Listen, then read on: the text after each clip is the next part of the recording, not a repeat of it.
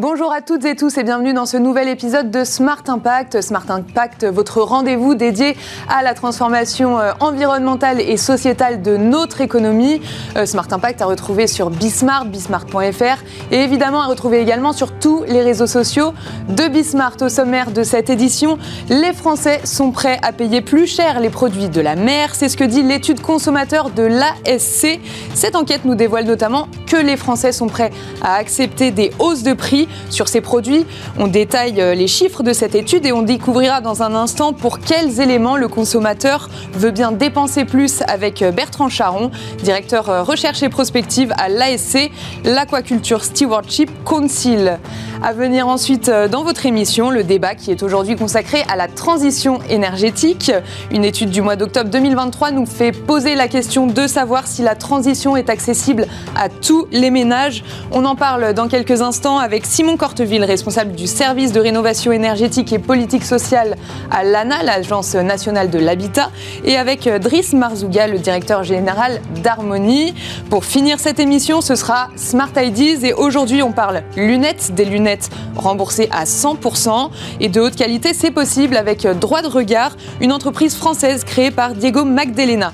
Bienvenue à vous tous qui nous rejoignez. Smart Impact, c'est tout de suite.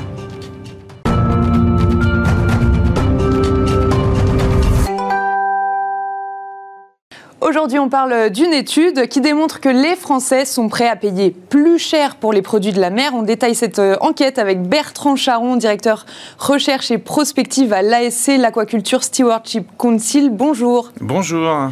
Alors, pour commencer, Bertrand Charon, est-ce que vous pourriez euh, nous présenter l'ASC D'accord. L'ASC est une ONG internationale qui a été créée en 2010 par deux autres ONG, le WWF, euh, qu'on ne présente pas, et euh, une autre ONG néerlandaise qui est dans le commerce durable aussi et, le développement durable, IDH. Et donc, euh, ça fait 12 ans qu'on on, s'attaque aux problématiques de l'aquaculture. Depuis les années 1990, la croissance de l'aquaculture, je pourrais développer un petit peu la définition de ce terme, mais euh, de, l'élevage des poissons et, de la conchiculture, etc., euh, a augmenté de 60%. Depuis les années 2000, de 30%. Alors que les pêches et la production des pêches a plus ou moins stagné. Mais avec cette croissance, il y a eu beaucoup euh, d'impacts, des fois positifs, économiques, mais aussi négatifs, environnementaux, sociaux, etc. Et c'est pour ça que l'ASC a été fondée avec euh, une théorie euh, de la transformation pour changer l'industrie et la faire euh, devenir plus durable environnementalement et aussi socialement responsable. Donc vous parliez d'aquaculture, est-ce qu'on pourrait redéfinir un petit peu ce, terme? C'est quoi l'aquaculture? Alors l'aquaculture, c'est l'élevage d'animaux aquatiques et de plantes et d'algues dans le milieu aquatique. Donc communément, on parle de poissons d'élevage, mhm. on parle aussi euh, d'élevage d'huîtres, d'élevage euh, de crustacés, de crevettes, de homards. Tout ça sont des termes qui rentrent, et aussi d'algues.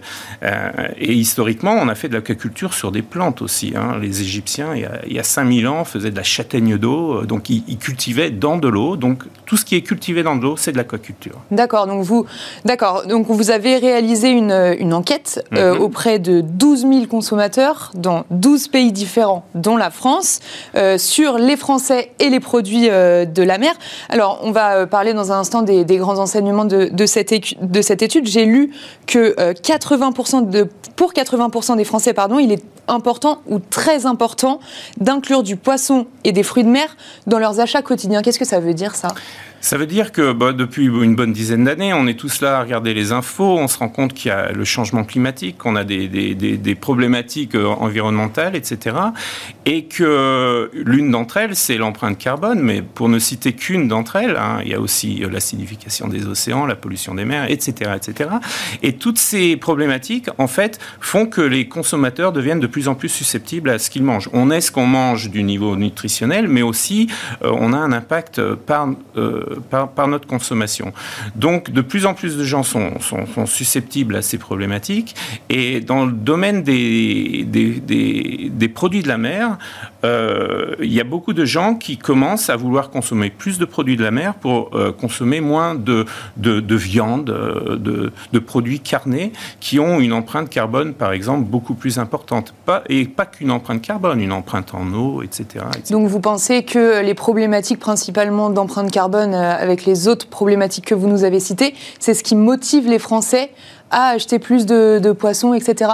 Oui, euh, notamment, hein, ça en fait partie, mais certainement euh, le poisson est une, une bonne image au, au, niveau nutritionnel, les oméga 3, etc. Donc c'est un produit sain et euh, on en demande de plus en plus. L'ennui, entre guillemets, c'est que une grosse partie de, de, ces poissons, de ces produits de la mer, doit être importée. Et avec ces importations, ces productions qui, qui se produisent partout dans le, dans le globe, on a euh, des, des, des, des enjeux environnementaux et sociaux auxquels il faut pouvoir euh, répondre. Mais du coup, est-ce que euh, cette filière, selon vous, est une filière responsable? Alors, nous, notre mission, c'est de faire en sorte qu'elle le soit mais de dire euh, il y a d'énormes enjeux, donc responsable, en fait responsable c'est un but à atteindre et le constat est que elle ne l'est pas toujours. Et donc, c'est, notre mission de, s'atteler à faire en sorte qu'elle le devienne. Donc, euh, comment le faire? Ben, Il faut faire beaucoup de mesures, il faut avoir des performances, il faut mettre des systèmes en place, il faut avoir un degré de transparence, il faut faire des audits, il faut faire toutes ces choses que le programme de certification et de labellisation de, de, de l'ASC, de l'Aquaculture Stewardship Council fait.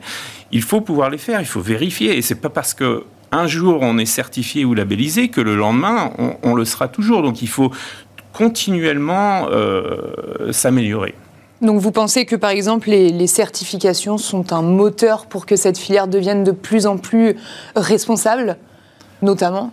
Certification, oui. label? Oui, en fait, pour nous, un label, une certification, c'est un outil. C'est un outil pour transformer le marché.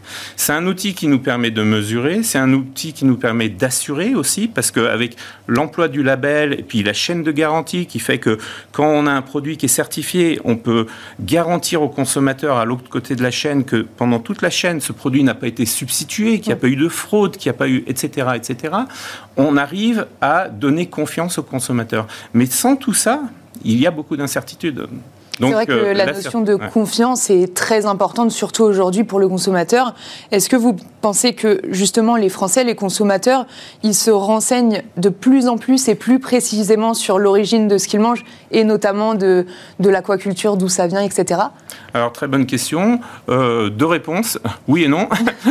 Certainement pas assez, mais de plus en plus. Et c'est un petit peu aussi pour ça qu'on a commandité cette étude IFOP pour essayer de comprendre l'état de la perception des Français. Pas que des Français, parce qu'on a fait cette étude partout dans le monde, mais notamment des Français.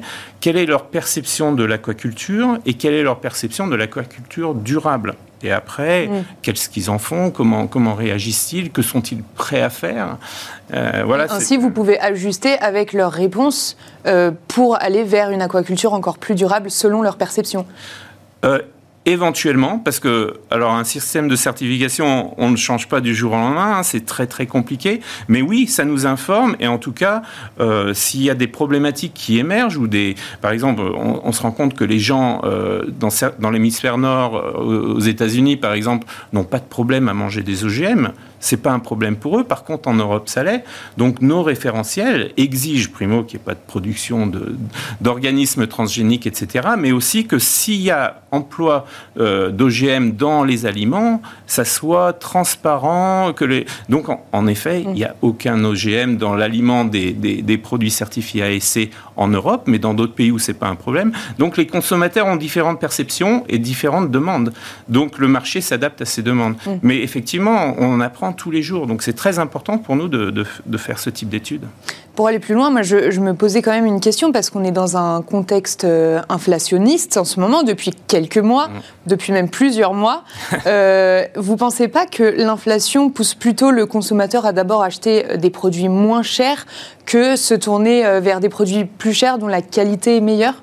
Alors Oui, effectivement, c'est ce qu'on aurait pu penser. Euh, et c'est pour ça que cette étude euh, nous, nous a donné des, des, éléments de réponse assez intéressants, parce qu'on ne s'attendait pas à se rendre compte qu'à peu près 6 Français sur 10 sont prêts euh, et veulent, même dans ce contexte inflationniste, à vouloir payer plus cher pour avoir des produits qui sont certifiés d'avoir été produits avec une attitude et une démarche responsable. Donc ça a été non seulement une surprise, mais un petit peu, euh, euh, ça, a été, ça, nous a rassurés, mais c'était un petit peu étonnant de le savoir, et ça veut dire qu'on va dans le bon sens. Euh, les, les, Français veulent acheter plus responsable et sont prêts à payer un peu plus pour ça. Pour finir, quels sont selon vous les grands enjeux auxquels doivent faire face les industries et les distributeurs pour les prochaines années dans ce contexte-là? Alors là, euh, si vous aviez une heure, je pourrais vous développer. Il y en a beaucoup et il y en a des très intéressants. Alors, il y a bien sûr des tas de législations qui sont en train d'arriver au, niveau européen et, et nationaux. Mais d'une manière générale, on commence à vouloir suivre de plus en plus l'origine des produits. Et les impacts, les Français consomment le plus du saumon et de la crevette. Ces deux espèces viennent de l'étranger, parce qu'on n'en produit pas en France. Mais à l'étranger, euh, que ce soit en Asie ou ailleurs, il peut y avoir des abus. Donc il faut suivre dans sa chaîne et euh, le, distributeur qui lui vend dans telle ou telle chaîne du saumon peut être questionné sur mais est-ce qu'il a été produit responsablement? Est-ce qu'il y a eu des abus des, des droits de l'homme dans cette chaîne alimentaire, etc. Quelle est l'empreinte carbone? Donc toute cette traçabilité, ce devoir de vigilance, ça va être un des gros challenges euh, dans les années à venir. Et il va falloir avoir des outils techniques de traçabilité, de transparence, de responsabilité qu'il faudra euh, adapter à, cette demande. Donc c'est sur ce quoi on, travaille, nous, en tout cas. Merci euh, beaucoup euh, Bertrand Charon, directeur recherche et prospective à l'ASC, l'Aquaculture Stewardship Council, d'avoir répondu à toutes ces questions. Et quant à nous, on se retrouve tout de suite pour le débat.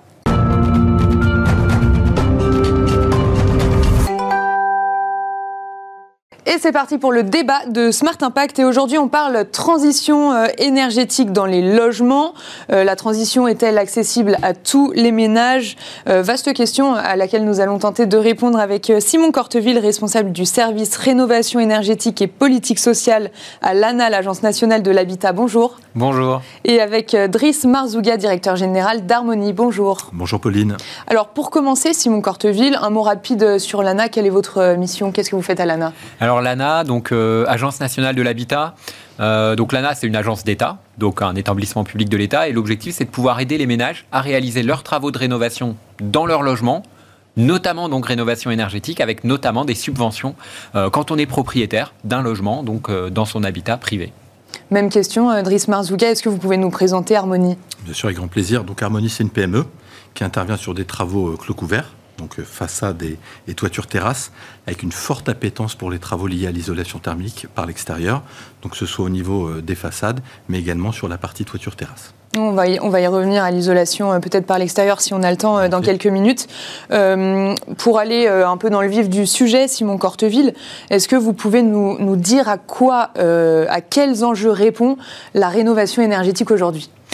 Alors la rénovation énergétique, ça va être différents enjeux. Alors peut-être le principal et qu'on voit euh, en premier, c'est tout l'enjeu euh, de décarbonation et de transition écologique, changement climatique. Donc l'objectif pour 2050, c'est qu'en fait qu'on soit sur du, parc qui ne consomme pas ou très peu d'énergie. Il y a un parc qu'on appelle basse consommation.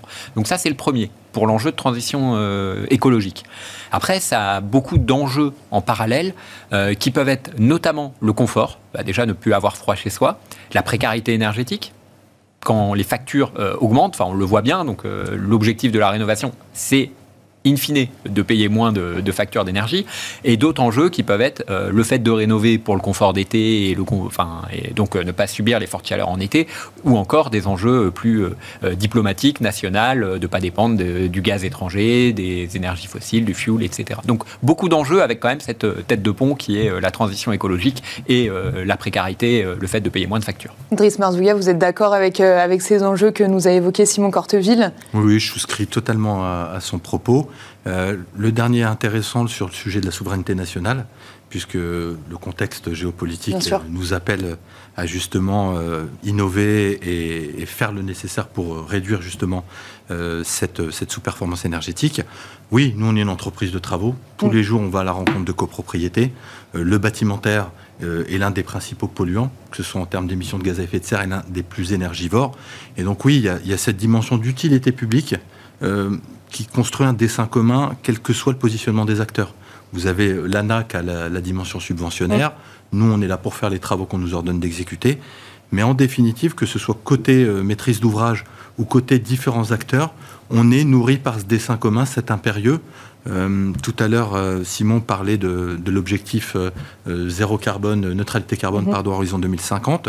On voit que le législateur veut tenir son agenda, pardon, puisque il a décrété un autre objectif très ambitieux à horizon 2030 qui vise à réduire l'émission de CO2. Donc, ils veulent passer de 400 millions de tonnes équivalent CO2 à 270.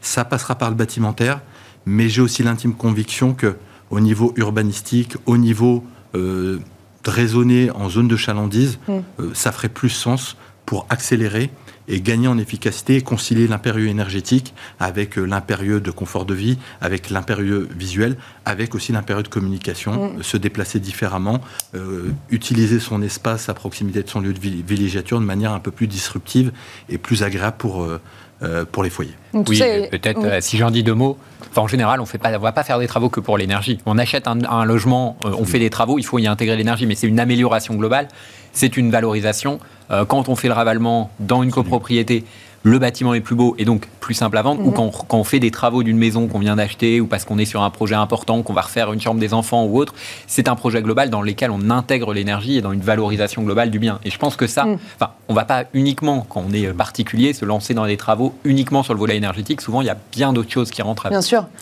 Ah je vous en prie, Folie. Non, non, ce que je, ce que je voulais dire, c'est que euh, engager des travaux quand on est un particulier, ça coûte de l'argent. Donc, on va peut-être revenir aussi sur les aides euh, mises en place euh, par l'État, comme par exemple ma prime rénov et tout ça, parce que euh, la question qu'on se pose aujourd'hui, c'est est-ce que c'est accessible à tous les ménages? Donc, euh, est-ce que, Simon, par exemple, est-ce que vous pourriez nous, expliquer un peu quelles aides sont mises en place et euh, à quoi ça correspond? Quel est le reste à charge pour, pour les ménages? Est-ce que c'est accessible? Alors, je vais même commencer, avant même de parler des aides, c'est de se dire que finalement, pour faire des travaux, avant même de savoir les aides, enfin, si je suis pas du milieu, que je ne sais pas quoi faire, alors déjà, on ne sait pas quels travaux faire, c'est compliqué, on ne mm. sait pas comment s'y prendre, on a mm. peur de se faire arnaquer, on a peur de ne pas trouver une entreprise, on en a trouvé une, mais comment est-ce qu'on compare avec une autre qui est un peu moins chère mm. Voilà, enfin, il y a tout ça. Euh, enfin, bref, des travaux, en général, on en fait quoi? Une, deux fois dans sa vie. Euh, à chaque fois, on repart de zéro, donc c'est compliqué. Donc euh, c'est compliqué là-dessus. Et pour faire ces rénovations d'un point de vue énergétique, il faut savoir de quoi on part. C'est le DPE, c'est l'étiquette. Est-ce que mon logement il est A, B, C jusqu'à G? Si on est en FG, on est en passoire thermique. Il y a des enjeux plus loin. Quels travaux faire? Très souvent, on entend le bah, j'ai des fenêtres double vitrage, je comprends pas pourquoi j'ai froid. Il n'y a pas que les fenêtres. Mm. comment est-ce qu'on regarde d'un point de vue global? Et donc pour ça, presque le premier point avant même d'être sur les aides, c'est de se dire quels travaux, comment, comment ça va se passer, par quoi je commence, à qui je fais appel. Et c'est cette information conseil et l'ANA met en place euh, et pilote un service public qui est le service public France Rénove, euh, qui est neutre, gratuit, indépendant. Mm. Euh, il y a des conseillers sur tout le territoire, enfin un site internet france-rénov.gouv.fr, mais il y a 550 espaces conseils sur tout le territoire donc à proximité euh, de chacun pour pouvoir se renseigner et avoir les principales questions avant de se lancer. Mm. Ne serait-ce que pour savoir, mais je commence par quoi mm. Donc euh, voilà, donc ça c'est peut-être le point le plus important que j'aurais à dire en premier. Bah, cette information, savoir vers où on va, de pouvoir imaginer combien vont coûter les travaux et derrière qu'est-ce qu'on va avoir comme aide. Mm. Bah, forcément, si on fait juste un changement de sa chaudière qui vient de lâcher ou si on fait un projet, on refait toute la maison, euh, ça peut coûter 5 000 euros dans un cas et 70 000 dans l'autre. Donc c'est là où il y a ce sujet de se renseigner mm. d'abord, de savoir qu'est-ce qu'il en est pour derrière savoir quelles vont être les aides. Vous êtes d'accord Oui. Je vous vois acquiescer. Oui, alors j'acquiesce.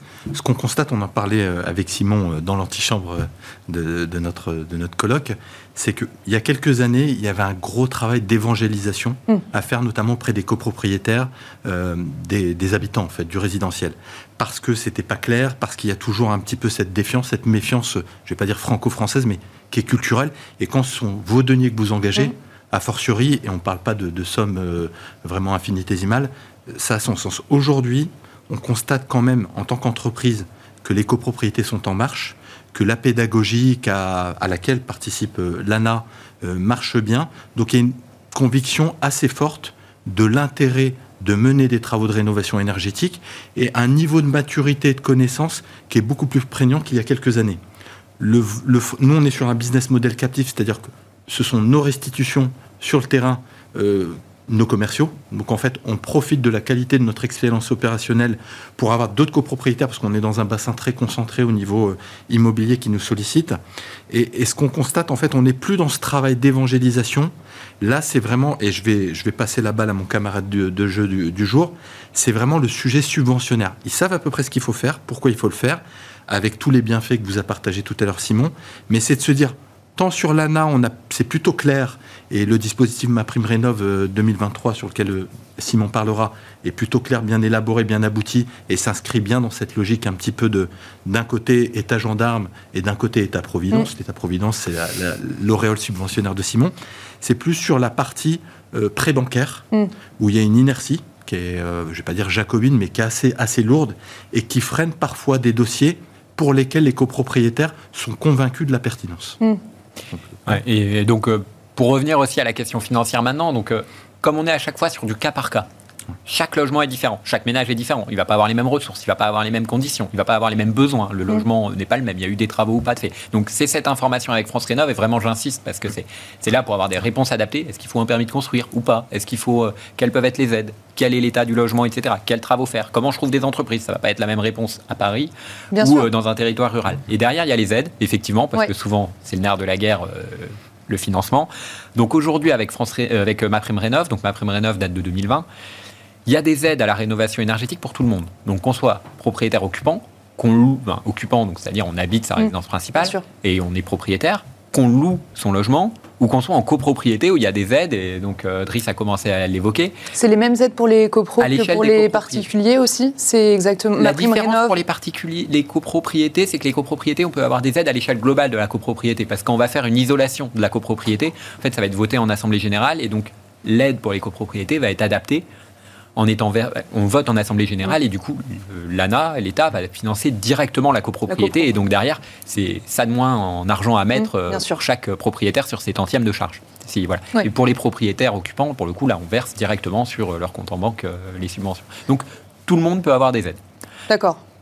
Après, la logique des aides, bah, va dépendre aussi de, des travaux qu'on réalise et avec euh, des objectifs aussi pour 2024 euh, qui, sont, euh, qui ont pu être annoncés il y a à peu près un mois par, par les ministres, de cibler deux choses.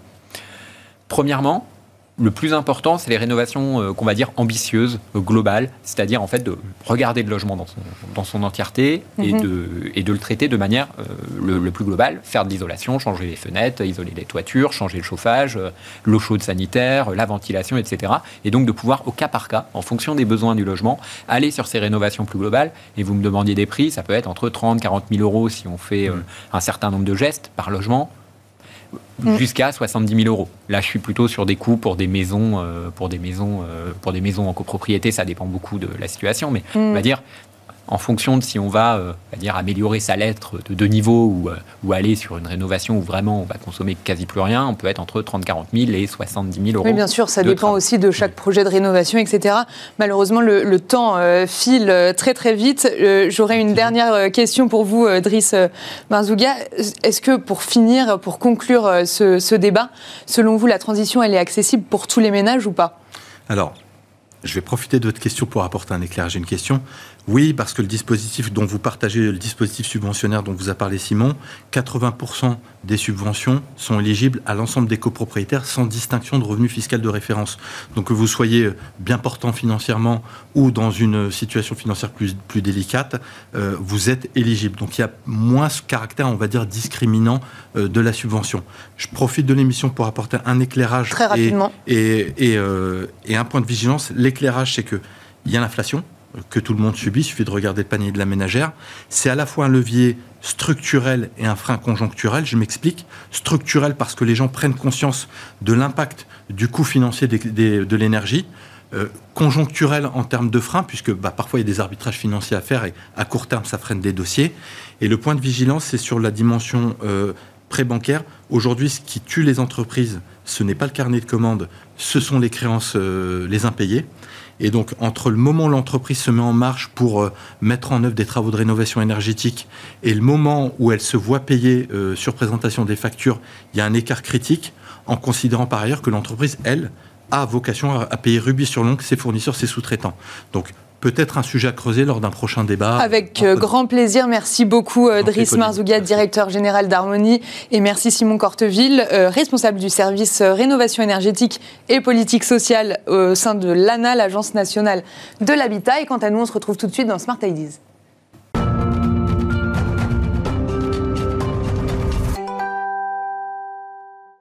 Et pour euh, finir cette émission, c'est Smart Ideas. Je suis ravie de, recevoir Diego Magdalena, pardon, euh, fondateur de Droit de Regard. Bonjour. Bonjour. Alors pour commencer, mais je vous en prie, pour commencer, euh, les lunettes, c'est cher. Est-ce que c'est pour ça que vous avez créé Droit de Regard? Est-ce que vous, vous, pouvez nous en dire un peu plus sur cette entreprise? Alors oui, c'est pour ça qu'on a créé Droit de Regard. Ce qu'il faut savoir, c'est qu'il y a à peu près 15 millions de personnes qui s'équipent de lunettes chaque année en France.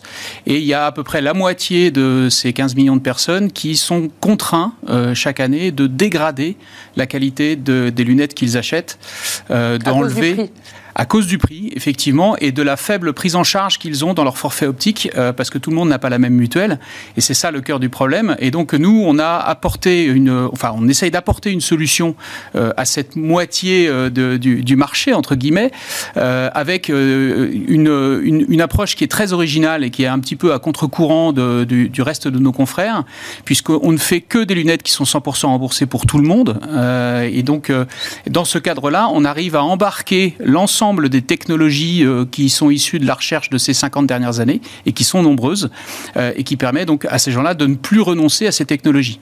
Donc 100% euh, des lunettes 100% remboursées. Quelles sont les clés de ce business model du coup?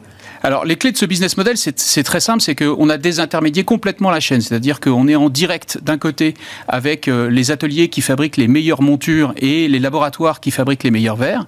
Et de l'autre côté, on est en direct avec le consommateur final puisqu'on a un réseau intégré. Donc, en fait, on a un seul intermédiaire entre les fabricants et le consommateur, c'est nous.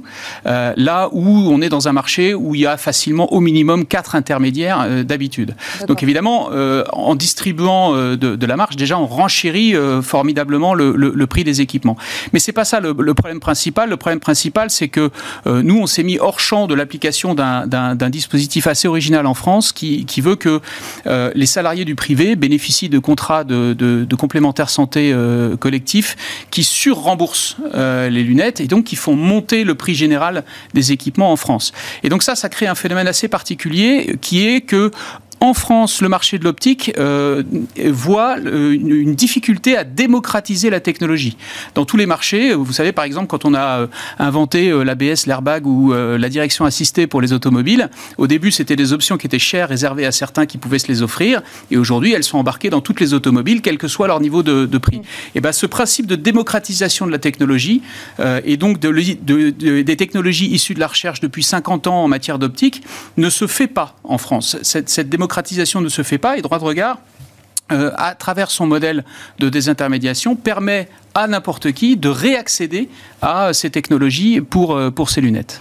D'accord, c'est très intéressant. On pourrait en parler pendant, euh, euh, plus de temps, mais le temps file. Est-ce que, euh, pour finir cette interview, vous pourriez nous en dire un peu plus sur droit de regard hors les murs? Alors, droit de regard hors les murs, c'est une, démarche que nous avons initiée parce qu'on a fait le constat que, en dehors des, personnes qui ont du mal à avoir les, les, technologies les meilleures sur leurs lunettes, il y a 2 millions de Français qui n'ont pas de lunettes du tout et qui devraient en avoir. et ces gens-là sont particulièrement concentrés dans certains environnements qui sont notamment des établissements médicaux Il y a par exemple 120 000 travailleurs, euh, travailleurs handicapés en ESAT. Euh, nous, quand on va dans ces établissements-là, c'est ça, euh, droit de regard hors les murs, on constate que environ 80% de ces, gens-là n'ont pas les lunettes qu'il leur faudrait. Et donc, on a systématisé ce, principe d'intervention. Donc, toutes les semaines, nous sommes dans ces établissements pour diagnostiquer finalement les besoins en santé visuelle de, ces personnes et leur apporter les solutions qui conviennent en matière de lunettes. Merci beaucoup, Diego. Magdalena, euh, vous êtes le fondateur de Droit de Regard. Co-fondateur. Co-fondateur de Droit de Regard. Merci à vous de nous avoir suivis et on se retrouve très vite sur Bismart pour un nouveau numéro de Smart Impact. À bientôt. Merci beaucoup.